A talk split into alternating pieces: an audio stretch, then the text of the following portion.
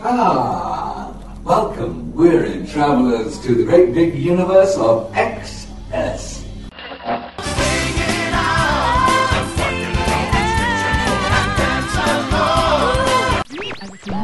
Hey, Buster, don't look now, but that earthling you're with is really an alien in disguise. I shall continue tomorrow. You must continue now. And now, for your safety and the safety of those around you, we ask that you walk slowly and carefully to your first destination. Have a great day. WDW Radio, your information station. Hello and welcome to the WDW Radio Show, your Walt Disney World information station. I am your host, Lou Mongello, and this, my friends, is show number 96 for the week of December 7th, 2008. Continuing along with the spirit of the holiday season, we're going to look at Ye Olde Christmas Shoppe in the Magic Kingdom's Liberty Square, but rather than just a simple walkthrough of this quaint little store, we're going to once again dig deeper into its story, long history, and the meaning behind some of the things you'll see next time you're browsing through or even just walking past. And joining me this week is fellow Disney geek George Taylor. He's also going to talk with me about some of Walt Disney World's other Christmas stores, including some very interesting little details and magical moments, some extinct shops from days gone by, and we'll even give you our Walt Disney World Christmas lists just in case Santa is listening this week. And from one list to another, we'll look at another Top 10 list with Tim Foster. And this week, we're going to wear our hearts on our sleeves as we look at the Top 10 Sentimental Moments in Walt Disney World. Yes, we two manly men will look at some of these emotional moments that just get you right here every time you visit. I'll also announce the winner of last week's Wayback Machine contest before playing some more of your voicemails at the end of the show. So sit back, relax, and enjoy this week's episode of the WDW Radio Show.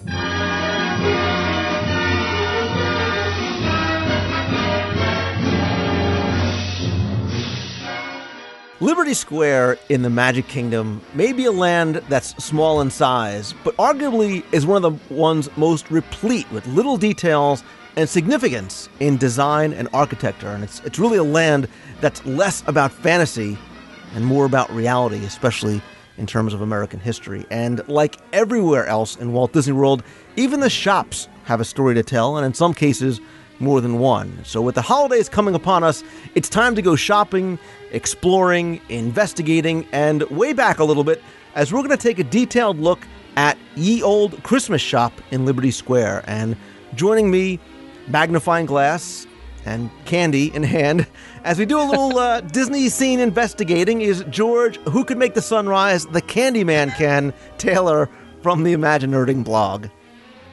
Oh, thank you, Lou. Such a beautiful introduction. Almost better than Tim's introductions. I've been working on... This is why I don't sleep. I just work on introductions the whole time. Exactly. Let me put my candy down. I was going to say, do you actually have any candy left over from Halloween? Yes. Just a few pieces. They're in my scrapbook. So... It's frightening, but probably true. So. Yes, exactly.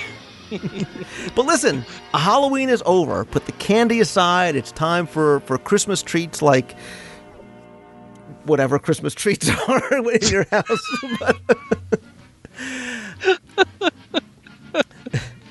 Candy canes? Thank you very much. Yeah, I knew it would come back to candy. So it comes back to food and candy right off the bat. Candy right off the bat. That's but it. As much as you like Walt Disney World during Halloween, I'm sure, like me and so many other people, you just love Walt Disney World during the holiday season, and you can kind of get that holiday season and Christmas time, even in the sweltering months of July, over at Ye Olde Christmas Shoppe. Oh, yeah, it's a great shop to visit, but I guess we don't want to jump off talking about the history of it, or should we just talk about the thousands upon thousands of ornaments, basically, once you walk in? And it's a little... I will say, you know, I love going during Christmas time Very first time my wife and I visited, and it was 80 degrees out, and we're wearing shorts, and you walk into a store and they're playing Christmas music. It's a little like, what? What's going on? Not used to this. Yeah, it's a little tough to be shopping for your ornament, you know, in July. Well, yeah, but, you know, if that's your only trip, that's what you got to do. Right. And let's not take it for granted if you're not sure where Ye Olde Christmas Shoppe is. If you go over the Liberty Square Bridge from the hub, it's on the left-hand side across from Sleepy Hollow Refreshments, where, by the way, you can and should and must pick up funnel cake. Best $3.29 you can spend. Just be sure to wipe the powdered sugar off your hands before stepping into the Christmas store. And your shirt and everywhere else. Now, is it $3.29? Does that mean it's on the dining plan? It's probably a snack on the dining plan. I don't know. Take the money from your kids if you need to. Funnel cake in Liberty Square is certainly a must-do. Yes, it is worth it. And I think the great thing about the Ye Olde Christmas Shoppe, which we'll talk about in a little bit, is the fact that it's got like 3-4 entrances and exits. Basically what you're going in. But yes, once you cross over the bridge and it's past the funnel cake area, it's almost directly across from the Hall of Presidents, which is nice. It's such a... I love Liberty Square. My favorite area. I do. Second favorite, you know, after Adventureland. Right. I think I love the theming here so much. I love the music that's playing in the background. If you listen very carefully, which, little trivia fact, it was actually recorded using only instruments that were available at that time period.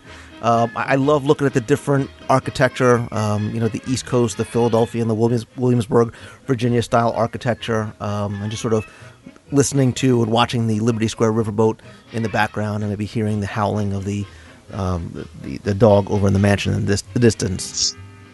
Oh, yeah, it's a great scene as you walk in. I just truly love it. And, of course, but we're done with our funnel cake. I was going to say, did we mention the funnel cake yet? Yes, we mentioned it again. We're back to food. And there's a popcorn cart right by the Liberty Bell, which is nice. Yeah, so that's right. In case you get hungry on that walk, there's someplace else to stop and get a snack. But that's after the Christmas store. That's right, after the Christmas shop. But, yes, to go into the Christmas shop in the middle of July to pick out your ornament for that year, because I'm sure, Lou, like the Christmas tree we have upstairs, probably, you know, it's 90% Disney, but they're all ornaments we've picked up for the various trips, you know, throughout the year, like that. And that's what everybody has to do. You've got to pick up a Christmas ornament from your trip. So it is a must visit no matter what time of year it is, but it is nice to go into the shop during the July heat and get a little respite. Right. Especially since it's air conditioned. So exactly.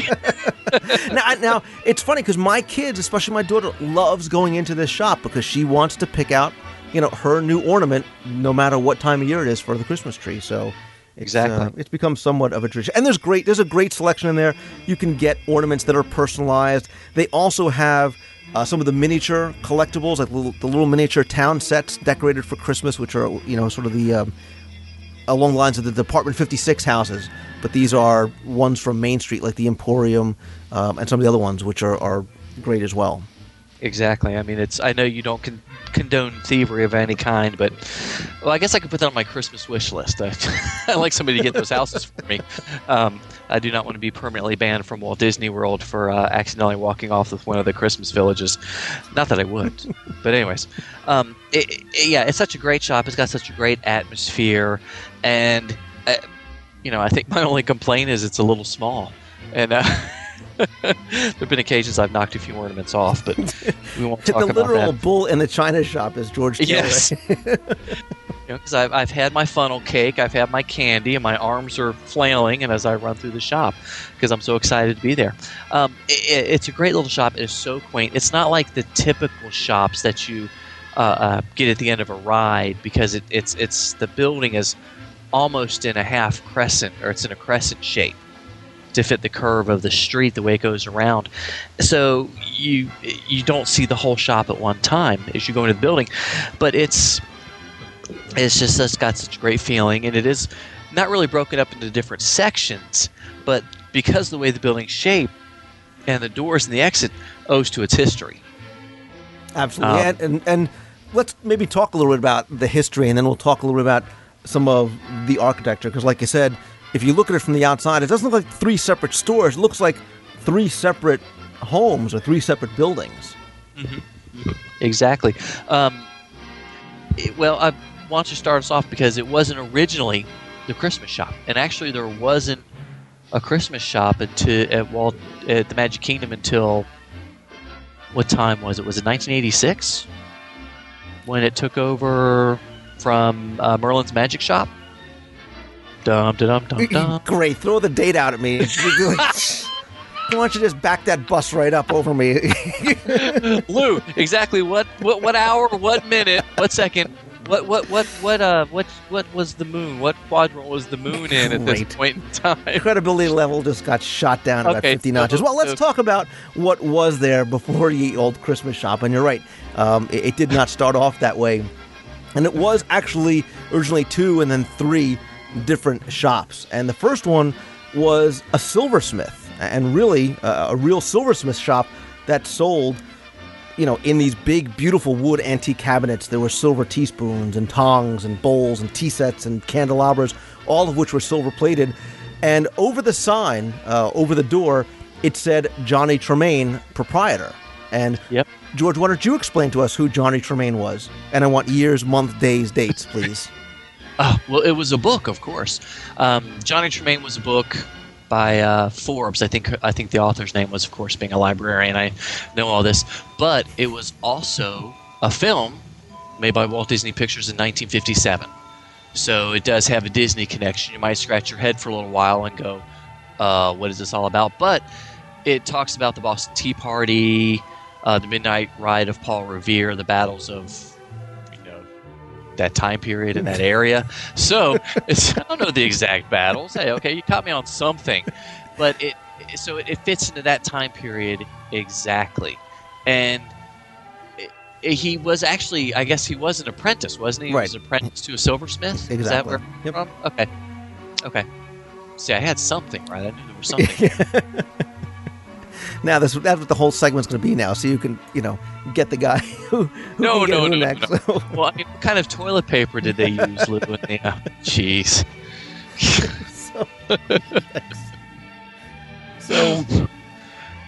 But as you would have crossed over the Liberty Square Bridge, this is the shop that's now where it's got the yellow doors, and it's closest to where the Liberty Tree and Liberty Bell is now. The other store that was there when the Magic Kingdom first opened was Mademoiselle Lafitte's Parfumerie. I'm sure you can say that much better than I can. Parfumerie. But of course, all the people that took French and majored in French are screaming at us. And so, Parfumerie, that's okay. This was one of your favorite stores, so please favor us with what they sold here.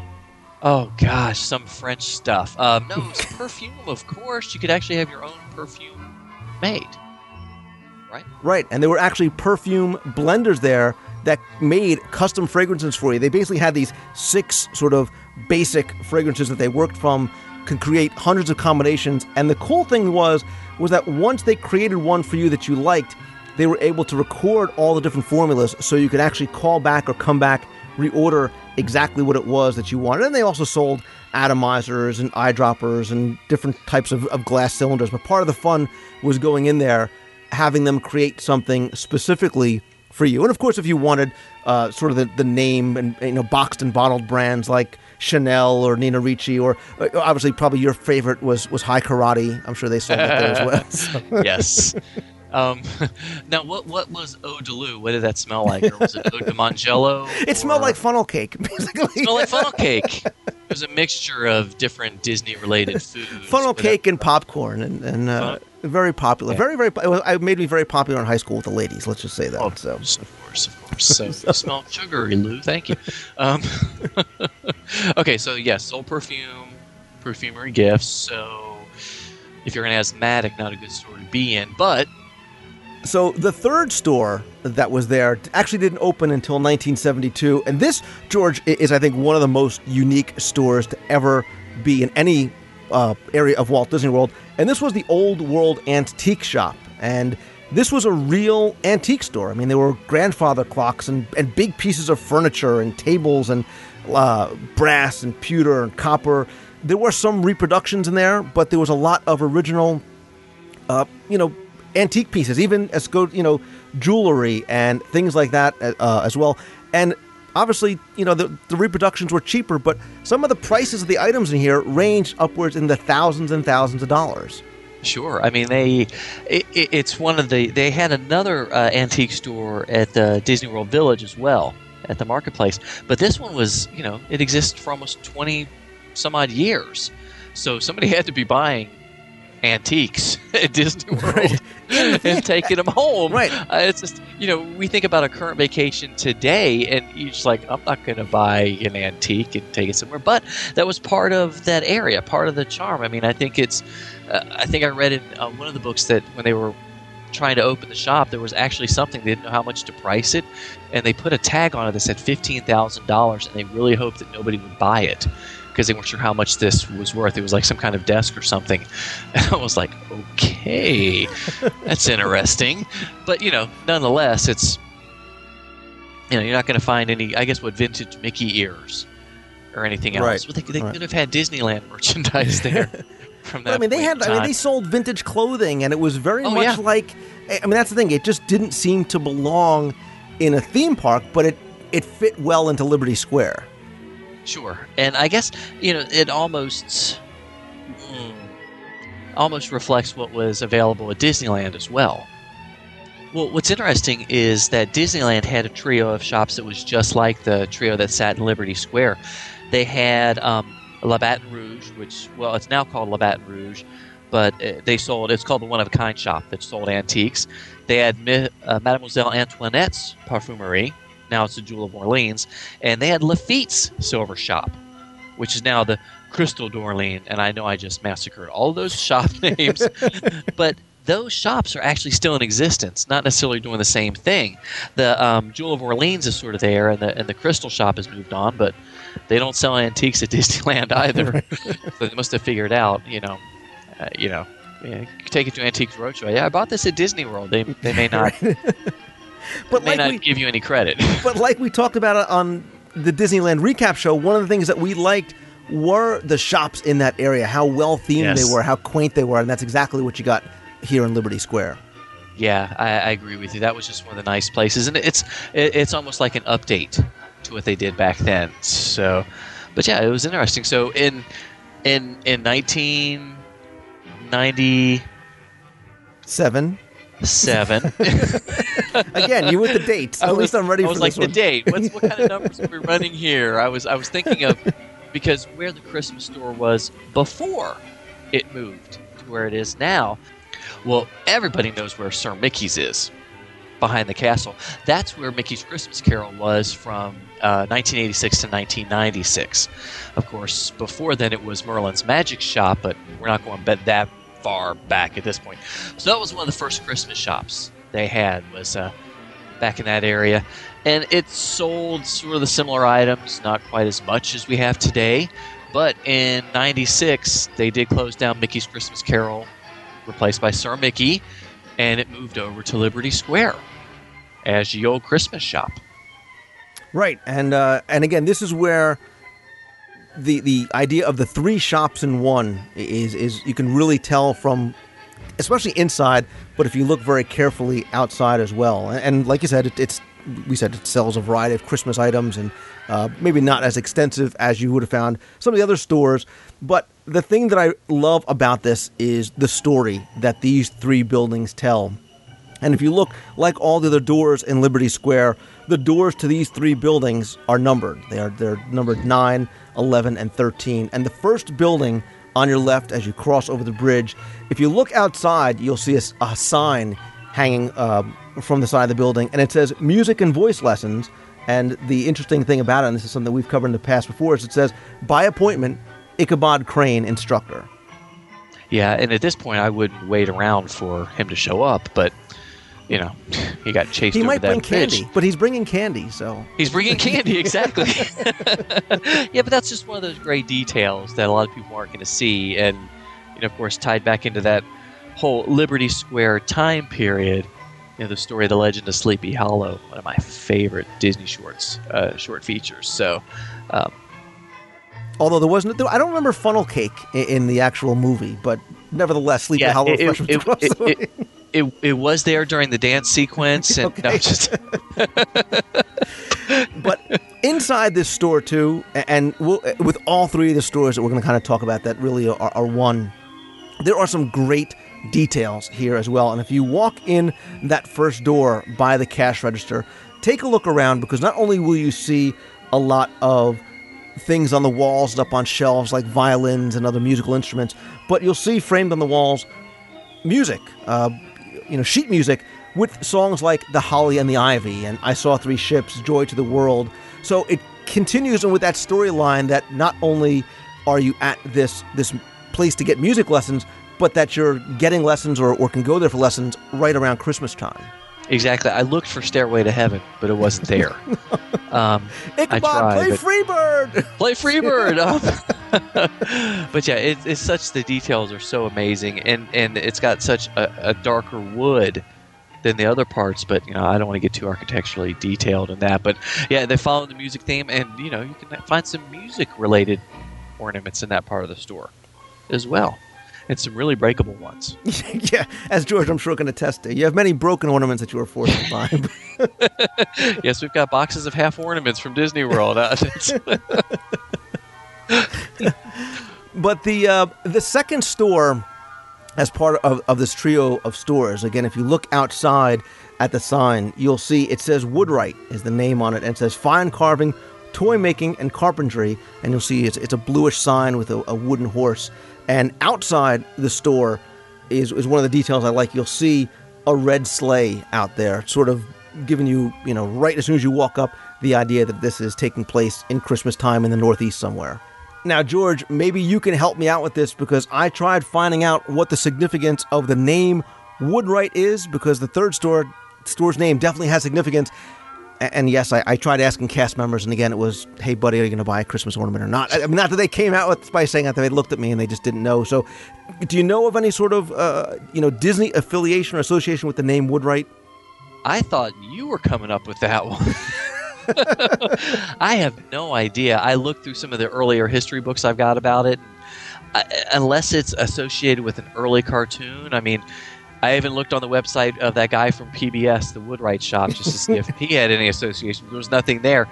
It's just one of those things that just unless it's generic. Well, for the guy or woman that is yelling at their iPod or their car stereo right now that knows, come on, Lou, I can't believe you forgot who Woodwright is. Please email me or call me. Call the voicemail and yell at me and George if you like, and let us know who Woodwright is. But obviously inside, this is a carpenter's sort of workshop, and I love the details in here. One of my favorites anywhere in the parks is there's a little carved Pinocchio puppet up on the shelf. There's also some other toys and some chairs, some tools and dolls, a lot of wood carving tools you'll find either up on the walls. And if you actually look by the cash register stand, you'll see that there's cords of wood and some woodworking tools there as well. Yeah, it's a beautiful. It's just, I love the whole Christmas shop. It's just a great little area, and the fact that they transfer. It's one of those things where, thinking back, I wish we could have visited in the 70s. I mean, I thought you said this way back when Machine had air conditioning. To head back there and see what they had changed to get some more detailed pictures of it, because they did such a good job with the theming now. Right. I'd really enjoy it, but yeah, I imagine he was some toy maker, perhaps. I think that the Pinocchio detail there is just exceptional. But the third and the final shop of these three buildings, the three that apparently look to be two-story buildings, but obviously only one-story shops, is a tailor's shop. And inside you'll find, not a George Taylor, but you'll find shirts and thread. It's not yours, trust me. Scissors, a lot of pieces of fabric on the wall. And if you walk out the opposite and the door on the left-hand side that sort of takes you underneath where the Liberty Tree is, and turn around and look back, you'll see right by the door there is a little plaque there. It's a blue heart with two flowers, and it says Keppel. And Keppel is spelled K-E-P-P-L-E, and it says underneath it, established 1779. Now, Keppel is actually a name that people who are fans of Walt and his history should know, because Keppel was the name of Walt's paternal grandfather. That was Keppel Disney, who married Mary Richardson, and obviously they had Walt and Roy's dad, who was Elias Disney. Wow. That's amazing, Lou. The extent of your knowledge is just astounding. See, wow. It's amazing what you learn by listening to the 4-hour-long WDW radio show. Oh, I'm supposed to be listening to this? Again, I know you only listen to the ones that you're on, so... Exactly. It's like, I check every week. Well, I'm not on this week. I'm not going to listen to it. So, but yeah, I mean, that's... I love these three shops, not just for what's sold inside, but again, the story and the detail. Like that little Keppel sign that I think most people walk by and don't take the time to notice. That's great. Yeah, it's a nice little shop. It's in a perfect little area. And, I mean, part of the inspiration for that whole area was, of course, that Walt always wanted to have a Liberty Square or an Edison Square at Disneyland. Never got the chance. So the Imagineers were able to put it, you know, at Disney World, of course, coinciding with the Bicentennial. But it's just such a wonderful area. And as we mentioned earlier, besides Adventureland, it's probably my favorite spot once you get past the funnel cakes. So I agree. Good. I agree. But, you know, I just thought while we were talking about the Christmas shop, we should just point out a couple of the other Christmas shops in the area, because if you are going to do your Christmas shopping and maybe just your hands are full of funnel cake and you can't quite shop there, there's a couple of other well-themed shops around property that I wanted to point out. And the first one is It's a Wonderful Shop, and that's over at Disney's Hollywood Studios. That's by Muppet Vision 3D. Again, it's a very small shop. It's very nicely themed inside. Obviously, it kind of carries over that movie set theme, which sort of got the can lights hanging from the ceiling, some old artwork hanging on the walls. But what I like about this, and I think becomes a big photo op for people, is if you look outside, it says that it's supposed to be in an old parkside antique shop. But outside, no matter what time of year it is, there's always snow on the ground with footprints and an old sled and the snowman.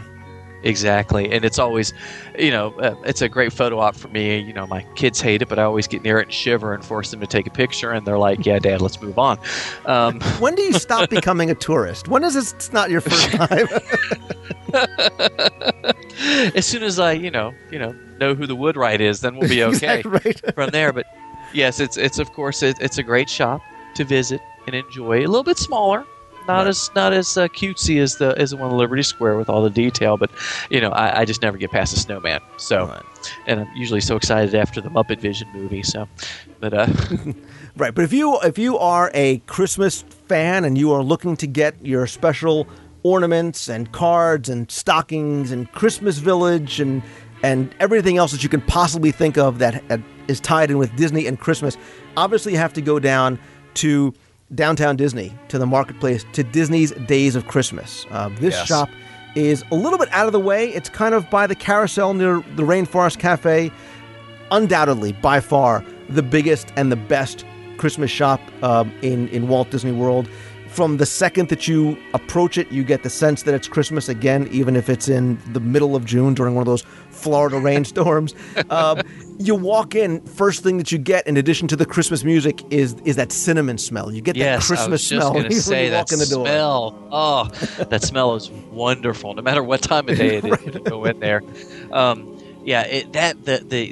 The Disney Days of Christmas is just a fantastic store. I mean, talked about how many doors that the Ye Olde Christmas Shop has. This is set up in a funny L shape, and I can just get lost in there, just walking in a circle. But it is a great place to get personalization done. Right. Oh, it's a great place to get personalization. And any ornament you could ever wish for, any of the toy ornaments that we talked about, any crystal ornament, you can find it there. And I have never been in that shop, Lou, when it wasn't crowded. Always people. Exactly. Any time of year. And I think it's because of the unique merchandise that they have there and the fact that you can get things personalized by hand. You can get things engraved by hand in the back. And what I like about the store from a purely geek perspective is how it's decorated. On one side of the store, sort of closer to the carousel, it looks like a living room. And there's a fireplace, a big stone fireplace there. And then farther along, if you look very, very carefully, you'll see that there's sort of a round display with a lot of stockings, sort of green legs. And as you sort of start looking your way up, look at the ceiling, and you'll see that you're supposed to be underneath a giant you know, the boughs of a giant Christmas tree with the Christmas lights hanging in there. Sorry, I was thinking in my brain going, yeah, okay, have I seen those before? I don't think I was looking up enough at that part in time. Look up, my man. I was so excited at the shiny baubles and the bright lights. And you're very easily distracted, I understand. Well, and knowing that Goofy's Candy Company is just a few steps away as well, I was getting the rush of the candy again. Well, you mentioned the Rainforest Cafe. Sorry. Got your food in there. But yeah, it's the fact of the matter, I never get past looking how they've got the store divided up. It's so wonderfully done and such a great feeling. And, you know, I know, of course, spending several hours in there, I think the smell, I might, you know, become allergic to cinnamon all of a sudden. But it's the one place to go if you're going to make a stop to get any type of Christmas ornament that you want. As you mentioned, the personalization. But, wow, I'm going to have to go back now and say, look, kids. Now, speaking of kids, here's something else that I'll bet you did not know about the Days of Christmas shop. You obviously know the English Christmas Carol of the 12 Days of Christmas. I hope by now you do. Well, in the store, they actually sort of tell that with a little bit of a Disney touch, and I think most guests aren't aware of that, because hidden throughout the store, there are 12 scrolls, both inside and outside the stores. And if you go and talk to a cast member, they'll allow your kids the opportunity to sort of go exploring and try and find them all. So, for example, under the decorated tree that I was telling you about with the limbs with all the Christmas lights on it, there is the first day of Christmas, and you'll see it's Mickey in a Yule tree. But if you keep searching around for these other scrolls, you'll find 2 Tweedledees, 4 chiming bells, 7 dwarves a-mining, 9 genies flying, 10 minis a-dancing, no, I'm not going to sing it, and 12 fairies a-flitting.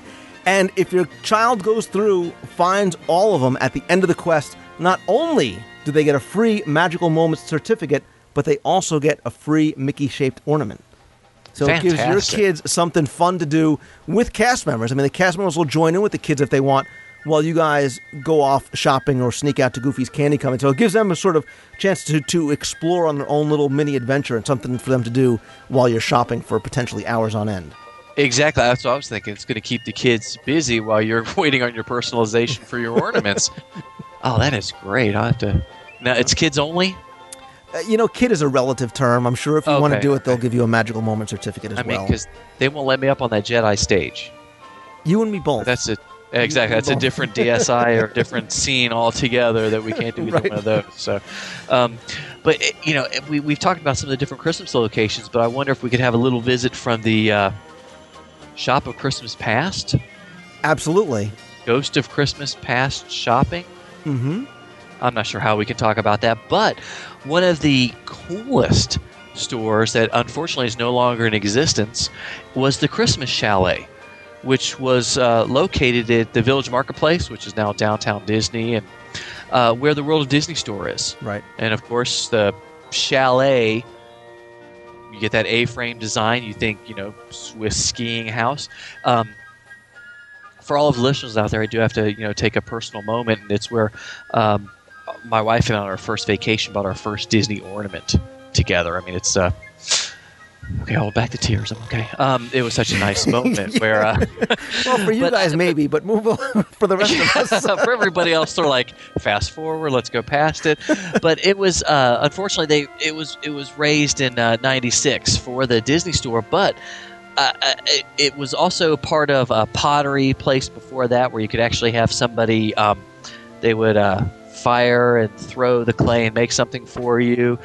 And fire and throw, is that the technical term? Yes. People want to throw you in their kiln right now. It's not exactly that way. It's throw and then fire it, I guess. You know, I'm not a potter. I can't know.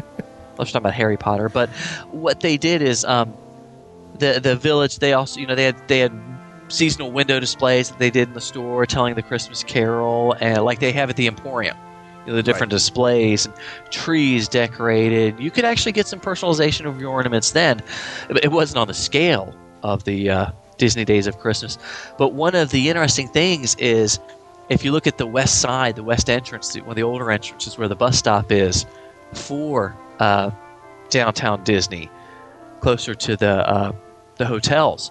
There's actually a snow display with some characters there. I think they've got Mickey, and I think Donald is there. That was one of the original displays from the Christmas Chalet that they were able to save and move, which is another great photo op. You know, I get in front of it, stand and shiver, and my kids are like, yeah, Dad, whatever. Yeah, we did that already in Liberty. We did that. We did in the studios. No, wasn't funny then, not funny now. Yeah. But still, it's, you know, it was one of the original ones that's now gone, and like I said, it holds a little spot in my heart, so that's okay. That's okay. Now, I actually remember not that shop as much as the old Christmas shop that used to be on Main Street, on the east side of Main Street. There was, you know, the shop that I guess only sort of rivaled the Christmas Chalet as far as the selection, but what they had was a scene in there as well. They had a little library scene in there with Mickey sort of curled up by a fire in front of the Christmas tree. And obviously it sold the same types of souvenirs and ornaments and tree toppers and wooden soldiers and things like that. But that was one of the very unique, very nice shops on that side of Main Street that went away, 15, 20 years ago. I don't remember exactly what it was. Oh, sure. Yeah, all the changes that have happened on Main Street. Yeah. That's progress. Absolutely. That's progress. So... But yeah, it's the Christmas stores that have come and gone. I guess we should have done the segment based on that. So, but now, is this where we're breaking out the Christmas lists? This is right. I want the monorail set finally. I don't need all the colors. All right, wait. Before you say, before you're going to go through your list, we were talking about Christmas and shopping. Yes. So obviously, you know, you've been making up your Christmas list. You've been making sure you're on the nice and not the naughty list. So, oh, really? Well, hopefully for your sake. So, okay, yes. I think, you know, the parameters that I sort of went under, and hopefully you did as well, was you can have anything. You can put anything on your list in the stores on property that you can put on your list, or maybe anything on property that if someday it was to be sold, you might want to have. Polynesian Hotel. Oh, sorry, I can't have the whole thing. Okay, I apologize for that. Only if you give me Park Place and Boardwalk. Oh, okay, sure. It would be Boardwalk in the Beach Club, right? I don't know where to get that far, but oh gosh, I know it was so difficult because I'm thinking, could I have the real monorail? Because within reason. Saw that to me within reason. No, I've always wanted the monorail set. I always walk by it and think, and I've got to feed my kids. They got to eat something at some point in time, or I get distracted by the books. If I got those books, so I want the monorail set. It's probably right now top of my list. Just because I've just been jonesing for it for a long time. And if we go back in time, there was this really cool Weeble Wobble set from the 70s of the Magic Kingdom. I really want that, but... You know Weebles wobble, but they don't fall down. Yeah, well, but you said we can't bring stuff back in the Wayback Machine. We can't bring stuff back in the Wayback Machine. That is one of the... Now, I will tell you, George, I actually have the monorail set, and I have the Polynesian, I've got the Contemporary, and I've got the Castle... And it is one of my favorite things to set up during Christmas time. And it's one of the things that people that come to my house talk about the most. Because how do you keep the kids away from it? Well, that was tough. Again, usually the people that are coming to my house are usually family services because I'm tasering my kids to keep them away from the monorail set. Yeah, originally I was trying to keep the cat away because he would chase the monorail around, and then my young son thought it was a toy and realized it was one of Daddy's collectibles. So it's been put away for a year or two. We might try and take it back out again this year, but I love collecting the monorails and building the tracks, and then as it gets bigger and bigger, so you can put some of these little playset pieces in there because there's also attractions that you can put in there as well. Mm-hmm. There's a Haunted Mansion, there's a Dumbo, there's a lot of things that you can add to the playset as well, so... Well, that's what I meant, the whole thing, all of it. You want it all in one shot. I want it all in one shot. All 12 colors, everything. Everything, all in one shot, ready to go and set up for me and where I can be king of the world. Don't have to do anything. No, setting it up is part of the fun. Yeah, that is definitely part of the fun. So because, I had a model train set when I was a kid, and it was frustrating, but that's okay. Again, I think you have a lot of issues that we need to resolve on a separate segment. But I will. I'll tell you, I had a tough time as well trying to think of things. But one thing that I would probably put on my Christmas list, and with sort of the caveat that I get all the new pieces as they come out as well, Santa, is the Robert Olszewski Main Street USA collection. These are small miniature architectural, very, very accurate architectural models representing all the buildings on Main Street in the Magic Kingdom. There's also characters as well. You can get some of the little cars. There's Town Square. There's the Emporium. There is the Exposition Hall, the Confectionery, George, obviously one of your places. Yeah. They are beautiful, beautiful. I mean, you can get, you know, light sets for them and everything else. The castle itself is just simply spectacular. Yeah, I've seen pictures of it, and a very good friend of mine, do a shout out to Matt, hey Matt, has the entire Olszewski collection, and he of course won't let me near it. I can stand back and see it from about 5 feet. He's got a perimeter, but it is astounding to see the whole thing put together. It is absolutely amazing. And yeah, okay, I can see that. That does trump my monorail dream. That does trump my monorail dream. Are we going to one-up it and like, well, I want keys to Goofy's Candy Company. No, it's not a contest, just things that you might like on your list. Okay. Well, then, you know, I always pick up a mug. I need a Disney mug. I need a Disney tie. You know, there's different little things like that. Every Disney book that comes out.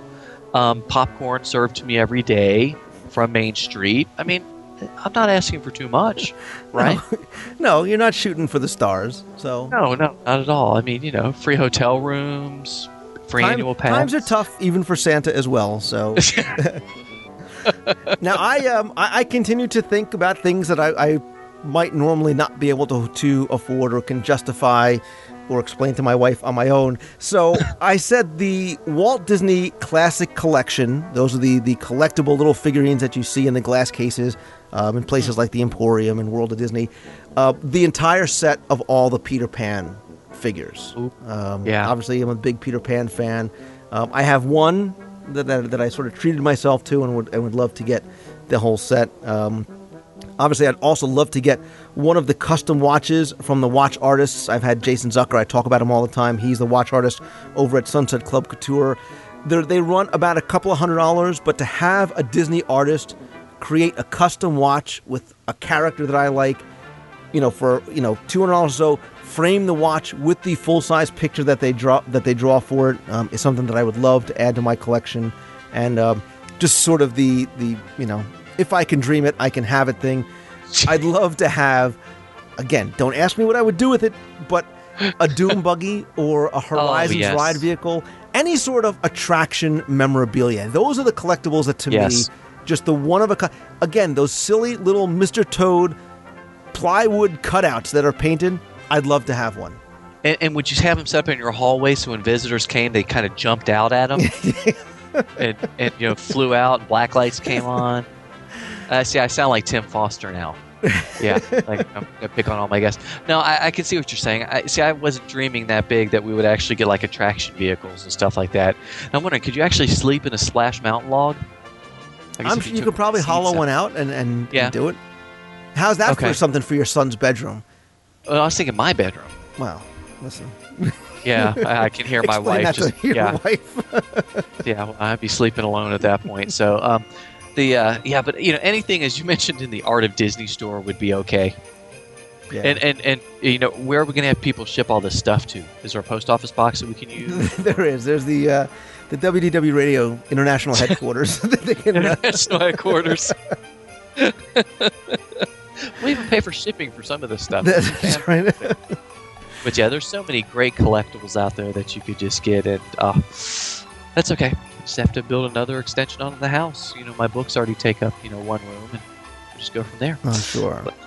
But it's, you know, listen, I'm happy that you came on. You see, George Taylor is more than just about books, and if you love the holidays, if you love Christmas time and Christmas ornaments, not only are there a lot of places to shop in and around property, both inside the theme parks and out, but all of them are very rich in detail, rich in story. And again, I invite you and encourage you to look up and explore some of the wonderful details and some of the rich history that a lot of these places have. And George Taylor, the head nerd over at imaginerding.com, I want to thank you again for coming on and taking these 2-3 hours and exploring Christmas shopping in the parks with me. Well, I thought it was an all-expense-paid vacation, but I guess not. It's just the Wayback Machine's just like my computer chair. Wow. Exactly. So, no, Lou, it was fantastic. I even learned a few things. I bow down to the master and, appreciate all the hard work you do with the DSIs getting ready, because you make me sound better than I am.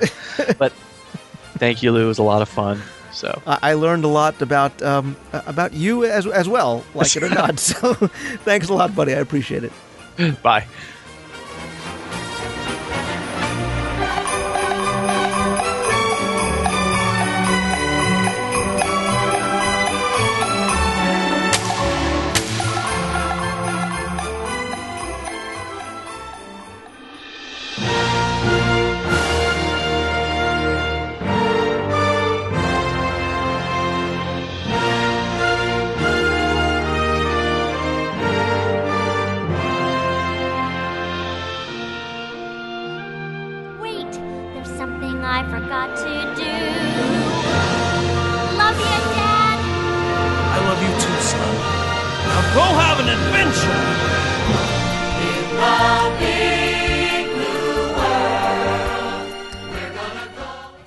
Past many months and maybe even years at this point, we've done many top 10 lists, and some that deal with attractions or places, memories, even sounds and smells. And while many have dealt with the tangible, others have dealt with some things that you might not necessarily be able to touch, see, or dare I say, even eat. And this week, well, this week's top 10 might top the list of top 10s as far as those that are very subjective, as well as hard to quantify. For this week, Samantha Foster joins me as we discuss our top 10 gulp sentimental moments in Walt Disney World. Those things that just get you all teary-eyed. And joining me, as always, is the man that I promise I will strangle if he gets me all choked up and makes me cry on my own show. Tim, celebrate good times. Come on, Foster. Thanks. I think it's going to be a race as to who cries first. I'm not going to do it. I'm not going to do it. Listen, I'm going to preface this segment by saying that I am very cautiously doing this top 10, as I may very well be putting my entire masculinity at risk. So you have a box of tissues right there. I do. But your little hanky all ready to go. That being said, I am comfortable with it. And if some of you say that you never get a little choked up while in Walt Disney World, well, clearly you didn't eat enough. Liars. That's don't call the listeners liars. It's so not good. That's not the way to sell copies of Guide to the Magic. Just so you know. There you go. So. Like I said, Tim, this is I think a very subjective list, and everybody's list is going to be very different. But what I wanted to do was not necessarily take specific moments from my personal experiences, but look at things that I think generally elicit an emotional response from people, whether you're man, woman, and child. And we say top 10. So what I think we'll do is I'll do 5 and you'll do 5, and hopefully that's going to let me get through this list without completely embarrassing myself. All right. I think what I'm going to start with, this is kind of the overall moment. And for me, it's the moment when you arrive at Walt Disney World. And I know to a lot of people that means a lot of different things. And for me, I was actually thinking about it. And when I'm down there, it's not so much when I'm first in the park and when I first get a glimpse of Cinderella Castle or Spaceship Earth. I actually find my most... dare I say, emotional moments occur at baggage claim. It's at baggage claim. No, you're not far from the truth. They actually happen at kind of strange times. It's actually the moment when I'm there and I realize I am here. I'm at Walt Disney World, and it usually occurs if I'm staying at an Epcot resort. It occurs when I walk out and I walk onto the boardwalk, and I realize. Here I am. This is it. Or when I'm on a launch boat heading over to the Magic Kingdom, or on the monorail, especially the monorail, as I do the resort loop and hear the, description of the Grand Floridian Resort and all those things. And I was trying to figure out why that is, and I think it really comes down to it's the realization that I'm here. I'm not just at a particular park. I'm not at a particular place. I'm in this whole new world, and I'm going to be here for few days a week, whatever it is. And this is, dare I say, my utopia, and this is it. And as I said, it hits me at weird moments, usually when I'm by myself and it's quiet outside and I'm heading to the park or wherever. I agree, and I think that this necessarily shouldn't even be part of each of our top five, because I had this as well as sort of an overall thing, because I think we all feel this way, and at different times, obviously. For you, it's, you know, when you see beaches and cream in the distance, you know that you're there. For me, getting to Walt Disney World is when I'm arriving at the Magic Kingdom. You know, knowing that you're there and that you're home. As many of us, I think, feel that way. And we all sort of get that little smile. Maybe not, you know, outwardly, but internally when you get on the monorail. And admit it, you know you walk just a little bit faster as you approach the Magic Kingdom entrance. And then, you know, then when you see the castle, I don't care if it's your first time or thousandth time. And look, I go off enough to say this comfortably, that seeing the castle for the first time, whether it's your first trip or your 10,000th trip, is a moment. And it always, I think, it always will be a moment. And people say, well, you know, you go so often, don't you lose the magic? Absolutely not. And I think when I see Cinderella Castle and I smile, and you do get maybe a little bit even choked up, that's definitely a moment. And hopefully people are not laughing at me, but in agreement. So now let's start the sort of quote-unquote official top five each, top 10, you know, combined list. And I will defer to you to go first. All right, wait a minute. I need a moment. Wow, that was a fast. No, I agree totally. Well, I think for my first one, I'm going to go back in time a little bit. Spaceship Earth, for me, is one of my favorite attractions of all time. And I do love a lot of the enhancements that they recently made to it. But the one thing that I dearly, dearly miss is the descent. And in particular, the city of the future that was all lit up with the hundreds of thousands of lights, it seemed like. I know it wasn't that many, but it sure seemed like it. But more than that even was the music that you heard as you made that descent. And that, without a doubt, was one of the most emotional times I ever have in any of the rides. And I really, really miss it. And I hope one day, cross my fingers, maybe they'll bring it back one day. Okay. But I even tried to record it on my phone. You're going to send me the music file, aren't you? No, but I'm going to ask you, are you a Jeremy Irons guy or are you a Walter Cronkite guy? Jeremy Irons. And I, in fact, lost a bet on that to my wife once, because we didn't realize who, when it first opened, I didn't realize who it was, and she said, that's Jeremy Irons. I said, no, it's not. And I think I owe her 2 weeks of doing the dishes. I don't think I paid up yet, but I'll be sure. I definitely am a Jeremy Irons guy. I'm definitely miss the narration. I don't dislike the new one, but I do adore the old one, and will always that's my Spaceship Earth those years. So. Oh, I'm with you. But my the first one on my list, I'm going to sort of I'm going to allow you to sort of pick your flavor here, and whether it's Illuminations with it's just such incredibly powerful music, or for me, Wishes. You know, pick your nighttime fireworks show, but for me, there's something about Wishes and the dialogue and the classic music and the children singing at the end.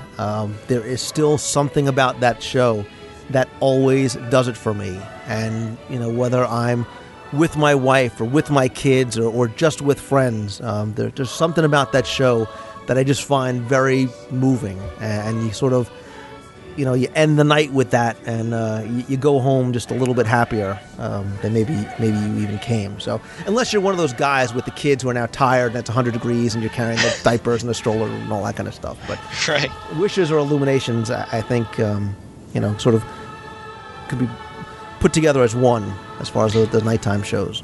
Yeah, well, I'll steal it. Yours is Wishes. Mine is most definitely Illuminations, and it's... as you said, it's the music, it's the spectacle. My favorite moment is the false ending at the end when the globe opens up, and then the music swells again, and you have the massive fireworks at the end. And especially one of my most beloved gifts I've ever gotten. My daughter got me one on one of our trips there. She got me the Illumination soundtrack, And to this day, I can put it in my car and listen to it. And by gosh, if I don't get to that spot and I'm grabbing for a, don't I have a tissue in here somewhere in the car? And, you know, that's how powerful the music is. We've talked about this many times, how powerful the music is at Walt Disney World. And that's a case where just even hearing the music at home does it for me. And it takes me right back to that spot. And do you know how many people say all the time that I'm in my car and I'm listening to Illuminations, or it's 9 o'clock and I'm putting on the Illuminations soundtrack, or I'm at work and just an awful day and I put on Illuminations? And it just, like you said, it's a testament to the power of that single piece of music that I think is just makes it so incredible. I mean, it's beyond the fireworks. It's really the music that makes it. So your turn or my turn? Your turn. All right. I kind of... This one is sort of, I know I'm giving the lawyer answers for all these, but this one sort of is a multiple as one. But for me, I think, and again, it's going to especially take you back to Main Street or the Magic Kingdom specifically, but watching a parade on Main Street with your husband, your wife, your boyfriend, girlfriend, but more importantly, if you have children, and that very first time you watch them watch the parade, watch their eyes light up and wave, hoping that Cinderella waves back, and that look on their face when she does. My daughter will never remember when or why I hugged her the way that I did the first time she saw it, and she will never remember it. And she was very, very young, but she, the music and the people and everything else for her. But I mean, I did it with a red face and tears in my eyes, and I know that my wife got it, and we sort of just gave each other that look, and I think I just got kicked out of Fight Club. So, I'll vouch for you, buddy. That's I hear you on that one. For my next one, let's see. I think I'm going to go over this.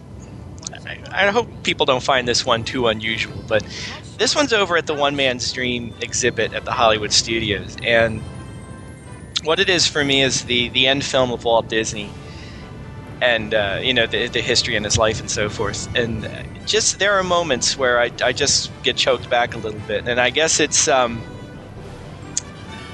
I'm not sure why. Probably just thinking of the man that's behind this and realizing the history and the imagination and everything that he brought, and he was such an amazing person,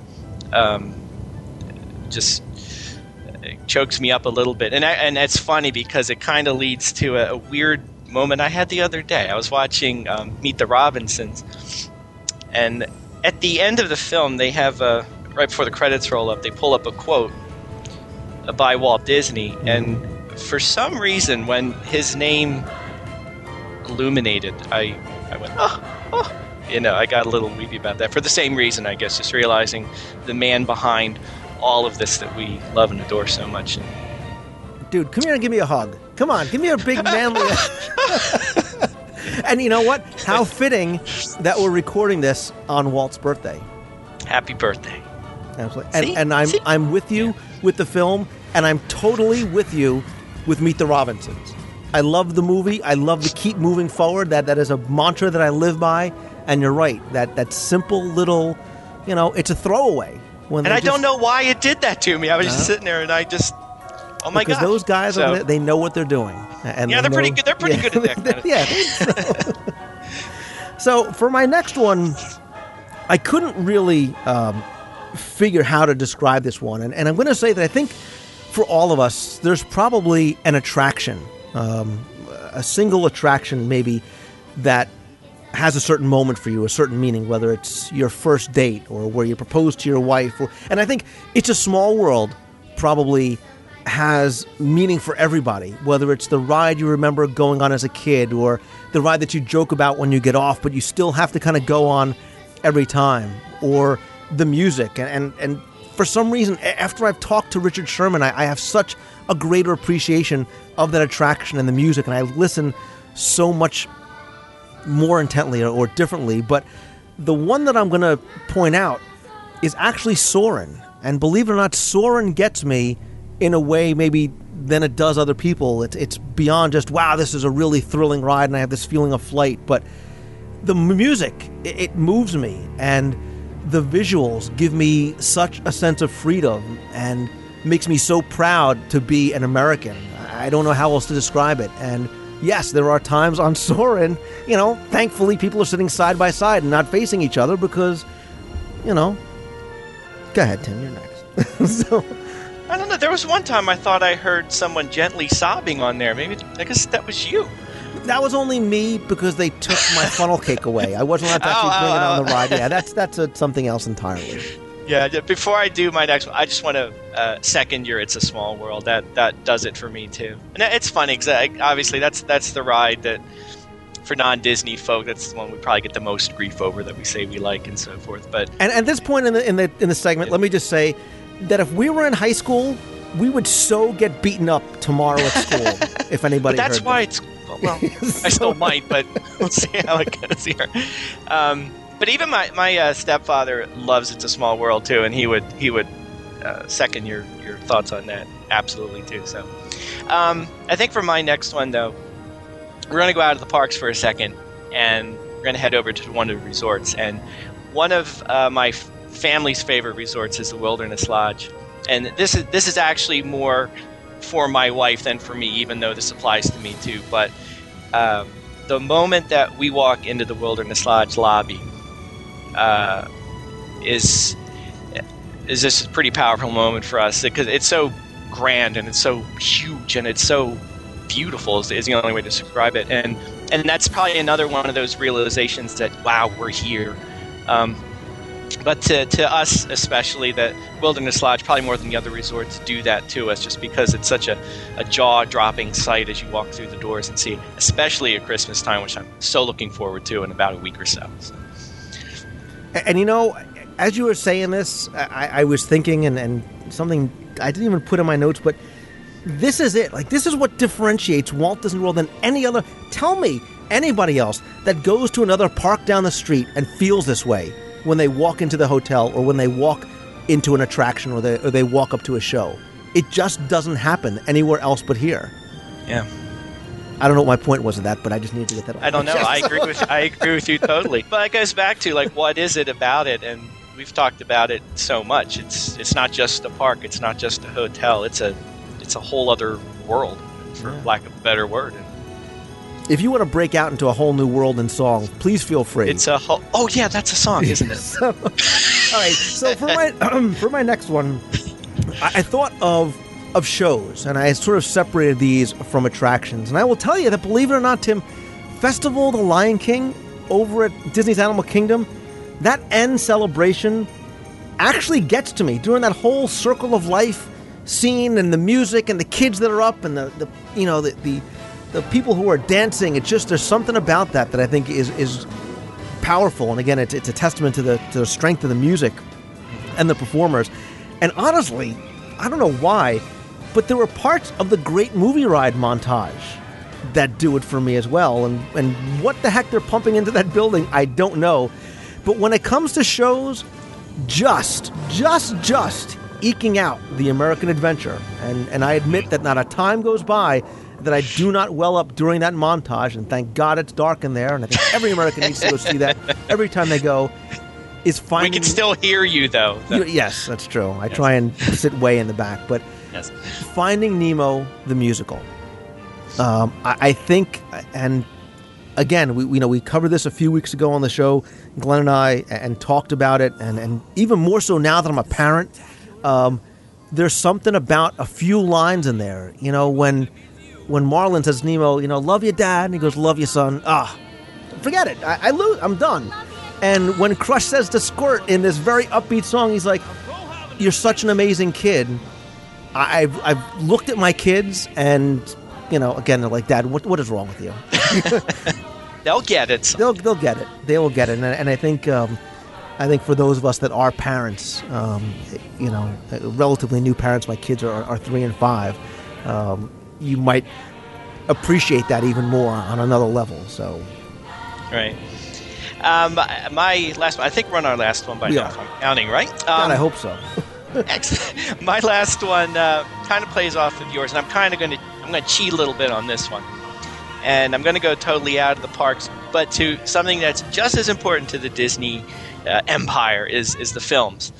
And I could go, and I won't, but I could go through each and every film and pick out my most tear-jerky moment, if you will. But just a few that really get to me, and these are actually recent films. In Mulan, the scene where she's sitting with her dad, and he references the blossoms, you know, looking beautiful, but she's beautiful. And I think, to your point, I think a lot of the moments that we're talking about are really parent-child moments, kind of in disguise. And for me, that's definitely one, because all I can do is think of my daughter while he's talking to her. And that gets me a bit teary, very teary, actually. And the next one, this is weird, and if someone can explain to me why I get teary at this point, I'd appreciate it, because it's kind of freaking me out, is in Ratatouille. And the moment when Anton Ego takes his bite of ratatouille and is transported back to his childhood, I lose it. I don't know why. I lose it. And it's funny, because I'll watch the movie and I'll know it's coming, and away I'll go. And my daughter will look at me and just go, "What are you doing?" But I'm saving my all-time favorite for last, and it's my most tear-jerky moment in any Disney movie is in Toy Story 2 when Jessie sings "When She Loved Me." And even right, see, I couldn't even get through that. You might have heard me warble right there. And I absolutely lose it when I hear that song. For my mind, it should have been the best song of the year 2000, not that Phil Collins song from that other Disney movie that with that ape guy, whoever that was. Yeah, so anyway, it's just the movies in general. Like you said with the shows, and it's the same thing with the movies. And I guess it's the whole experience. It's the music. It's the emotion. And I think it's a lot of the parent-child, and you see a lot of yourself in you. And like you and I both, I'm sure we think about our children a lot of times when we're seeing these things. And I bet a lot of people out there think the same way. A lot of it's even sharing moments with your children or seeing it through their eyes. I need a break. You are... 1,000% right, and we could very easily do an entire segment about the movies themselves. And, you know, it's funny because when you're talking about that and you're talking about movies that you wouldn't necessarily expect to feel that sort of an emotional thing, I thought back to Meet the Robinsons, because when Bowler Hat Guy thinks back to his childhood at the orphanage when nobody wants him and he's playing ball and he, you know, ruins it for the team.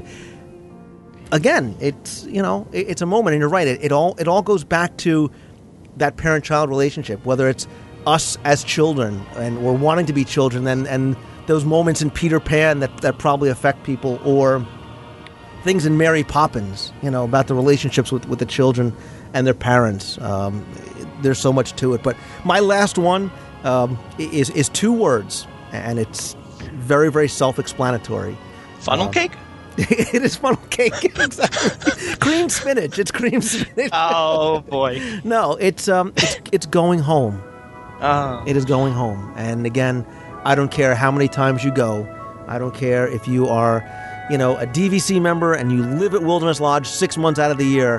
When it's time to go home, it's a sad moment. Even though you know you're coming back or you've had such a great time, It is. And as soon as we leave, the first thing that we do is start planning our next trip and thinking about our next trip. And that's why things like podcasts and the internet and the forums are so great, because it keeps us connected to this place that we love so much, or even, you know, new magazines that really give you a chance to experience the magic at home each and every month. So, but you know, and that's the thing. It could be things for you as a simple sound or a line from an attraction or music or something so personal to you that it could just be a single, simple memory from your childhood that you went with your parents, or like I said, the place you proposed, or that place or song that was playing when you got dumped in Walt Disney World. Well, that might be your tear-jerking moment for you. Did you get dumped in Walt Disney World? Well, please, let's not even go there. Anyway, but if any of you still have any respect for me at all, I invite you to please share your moments or your places or your songs or your lines or attractions or food items. I do get a little weepy at the sign of the Orville Redenbacher popcorn stand at the entrance to Main Street, but I ask you to please go and post them in the forums, or even better, call the voicemail. And actually, if you can call while you're crying for added impact, that would even be best. So that'd be great. Tim, thank you for such an emasculating list. I really do appreciate it. You're welcome. Actually, if I can throw in here, because I had, before we move on, when you were talking about that, I kind of had an epiphany. And yes, that word came up on my Word a Day calendar this morning. About why a lot of this maybe makes us so tear-jerky. Because I was trying to figure out as you were talking. And I think a lot of it has to do with not just the parent-child thing, but a sense of innocence that you have.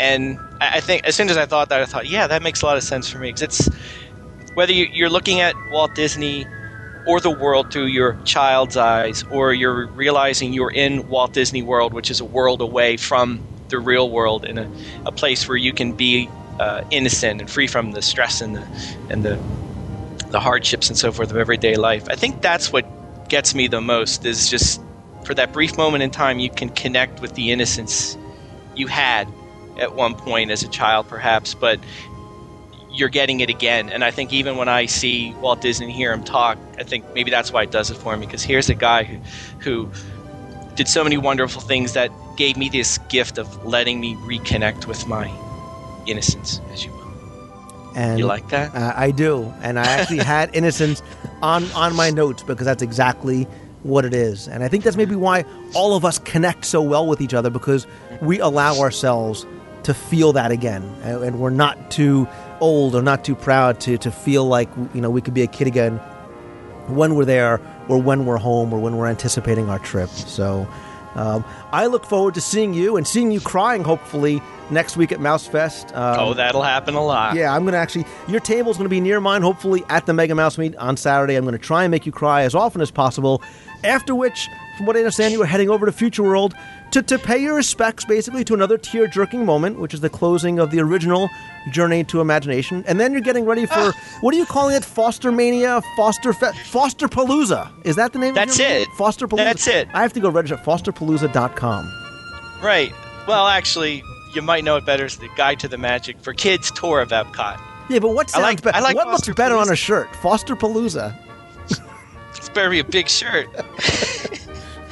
Now, if anybody is at Mouse Fest, I would love to have everybody come out. What we're doing is we're meeting in Future World at the Upside Down Waterfall in front of the Imagination Pavilion. And it's a meet for kids and their parents.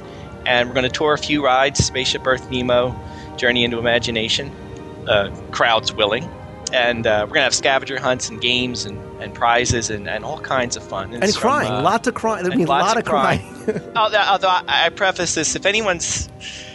not sure how to say this. If anyone's heard me on the show and thinks for some misguided reason that I've gotten a reputation of making children scared or cry and anything, I don't really do that. So don't be scared of coming out. We'll have a lot of fun. And it starts at 5 o'clock. It's for a couple hours. And it's on Saturday right after the meet. And if anyone wants to come on out, that would be great. If you do think you'll come out, if you want to visit guidetothemagic.com, just shoot me an RSVP. That would be great, because then we know how many prizes we can bring and how many stickers I need to print up, and so everyone can have a great time. Awesome. And as long as you're here, and I'm going to put you on the spot, but I think it's safe. I think it's safe for us to share a little bit of good news with listeners as well about a certain magazine. Yeah. We didn't want to say it too early, because we wanted to make sure it was actually happening, but. It's happening. Issue number 2 is arriving in people's mailboxes today. Bagged. They are poly bag. They are now in plastic bags with a sheet inside where your address is going to be on. So the magazine will arrive in pristine condition. No labels on the cover. No damage to the cover, God willing. And they should be arriving as you hear this. Yep. Or if not, certainly within the next week or so, we should all have them. And it is our holiday issue, and I think we really did it up, and I hope when everybody gets it, if nothing else, it'll really put everyone in the holiday spirit, because there's lots of holiday. Did I say Hollywood or holiday? I meant holiday.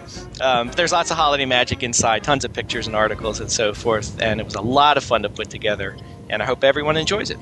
Absolutely. I am actually looking forward to seeing it, because readers have emailed me today that they have it, and I'm telling them that's great because I haven't actually seen it yet. But so I, too, am looking forward to Issue 2. And obviously, if you want to subscribe to the magazine or order back issues of Issue 1 or Issue 2, you can go to celebrationspress.com. Tim Foster's site is guidetothemagic.com. It soon will also be fosterpalooza.com. And Tim, again, thanks for coming on this, what possibly may be our last Top 10 segment ever together. See, that's the thing that's going to make me cry the most. Buddy, I'll see you next week. Thanks. Dare to do what dreamers do.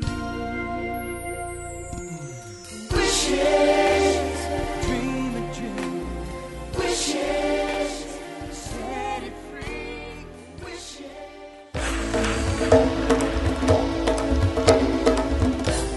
It's time now to announce the winner of last week's trivia contest. Thank you all so much for playing. I really appreciate it. I'm overwhelmed by the number of entries that we get every week. You guys really seem to be enjoying this. And definitely, you guys know your stuff. That is without a doubt.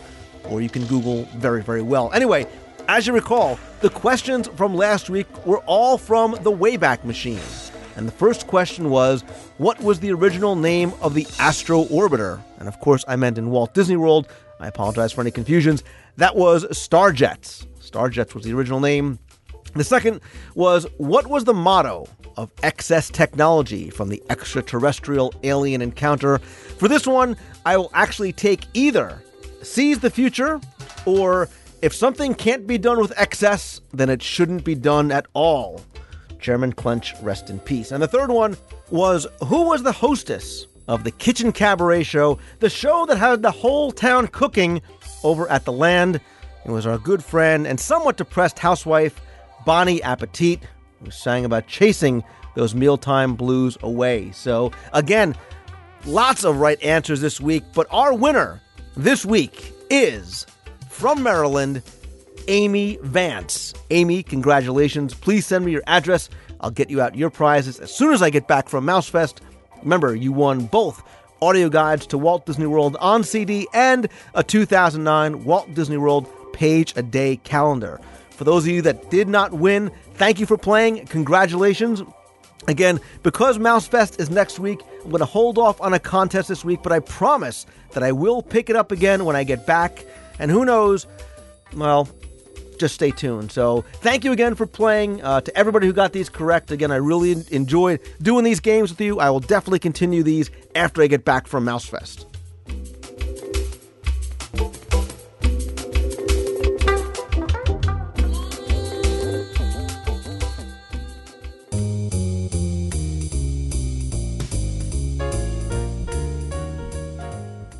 Thanks for tuning in again this week. I hope you enjoyed the show. Thanks also to my guests, George Taylor, he's at imaginerding.com, and Top 10 Tim Foster, who's over at Guide to the Magic, as well as everybody who called the voicemail, emailed the show, and played in this week's contest. If you have a question you want read on the air, you can always email me at lou@wdwradio.com. But if you want to be heard, if you want to get on the air, call the new toll-free voicemail line at 888 703-2171. That's 888-703-2171. You know I love it when you call in with feedback, questions, and especially when you call in right from the parks. Just wanted to remind you that even though it's December, I am still going on with my Thanksgiving sale, and you can still get your 2009 Walt Disney World Trivia Page-a-Day calendar for just $7 over at DisneyWorldTrivia.com. There you can also get signed copies of my Walt Disney World trivia books and my audio guides to Main Street USA and Adventureland. As Tim and I said in the earlier segment, Celebrations Magazine Issue 2 is out and it's on its way if you are a subscriber. If not, you can go and visit celebrationspress.com. You can order back issues of Issue 1 or 2, or you can subscribe right from there. And if you want to be a part of the magazine, if you have an idea for an article, want to submit a photo, by all means, send those to me as well at lou@wdwradio.com. Special thanks, as always, to my partners and sponsors, including Mouse Fan Travel. They are my official and recommended travel provider for all of your vacation planning needs. All Star Vacation Homes, they still have an exclusive discount for listeners where you can get a free rental car and $50 gas card. And Owner's Locker, they still have their offer going on, $50 off the sign-up fee. You can find all those links and more on our show notes, on our homepage at wdwradio.com. As I've mentioned on the show, next week is Mouse Fest, and I will be down in Walt Disney World, but I promise you I will have a show out next Sunday. But if you are going to be down in Walt Disney World, coming to any of the Mouse Fest events, I invite you to please come on by any or all of my meets. There's Podfest at the studios on Friday afternoon, my Illuminations meet Saturday night by the Torii Gate in Japan, and Trivia Fest on Sunday afternoon at the Magic Kingdom's Tomorrowland Terrace Noodle Station. There's links, information at mousefest.org, as well as in our show notes. Again, I invite you to please come on by, say hi. There's going to be lots of giveaways and prizes. Of course, I'm also going to have a table on Saturday at the Mega Mouse Meet at the Beach Club. So again, please come on by and say hi. I also want to just let you know again, we are approaching show number 100, and I asked as part of our celebration of the 100th episode to help us meet 100% of our goal for the DisneyWorldTrivia.com Dream Team project. We have a page over at firstgiving.com/DWT Dream Team. Again, that link is in the show notes. We have about just $42,000 now. Our goal is $45,000. I'd love to reach 100% of our goal by our 100th show. Again, anything you can do to help out is sincerely appreciated. It'll go a long way towards making a terminally or chronically ill child and their family's dream come true by being able to go to Walt Disney World. So anyway, on upcoming shows, lots of exciting things, more Wayback Machines, DSIs, special interviews, lots of surprises coming up, so please stay tuned. Remember, if you're a new listener, I invite you to go back, check out some of our earlier shows. Again, you can go to the show notes archive right at wdwradio.com, get an idea of what's on some of those shows. Again, a lot of them aren't really time-specific, so I think you might find some things that you like there. Remember to comment on or to talk about the show. You can visit the WDW Radio Show forums over at DisneyWorldTrivia.com. It's fun. It's free to join. We have more than 30,000 members as part of our family over there. Very welcoming, very friendly site. Again, please come by and check that out. And as always, if you like the show, please help spread the word and let others know about it. Please come over and say hi on Facebook or follow my instant updates on Twitter. There's links to both of these in the show notes as well. Next week, I'll be twittering my little fingers off at MouseFest. So if you can't get down to MouseFest and join us, you can kind of follow along at home. Or if you are down there, you can get your updates instantly on your cell phone if you like. Kind of see where I am and what I'm doing. Again, if you want to come over and say hi, please do. I encourage you to. And of course, I mean it when I say thank you for taking the time out of your week listen and tune into the show. I really do appreciate it. So until next time, my friends, I hope you have a fantastic week. If you're coming down to Mouse Fest, I look forward to seeing and meeting all of you. So until next time, see ya.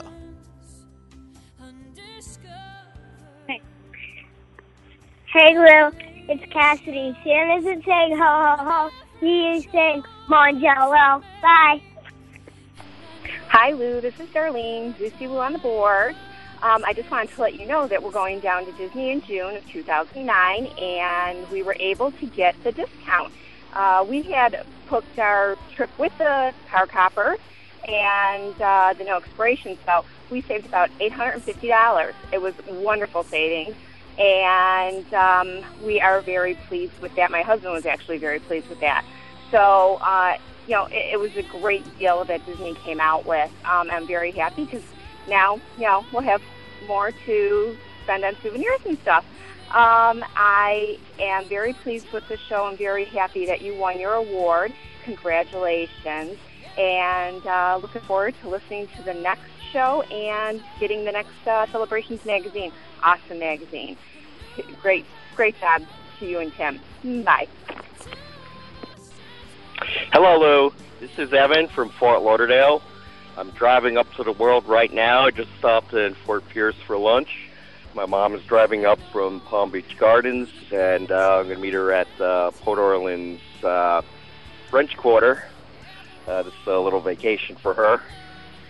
And Just want to say I've been getting into the Disney frame of mind by listening to your podcasts in the car on the way up and also over the weekend catching up.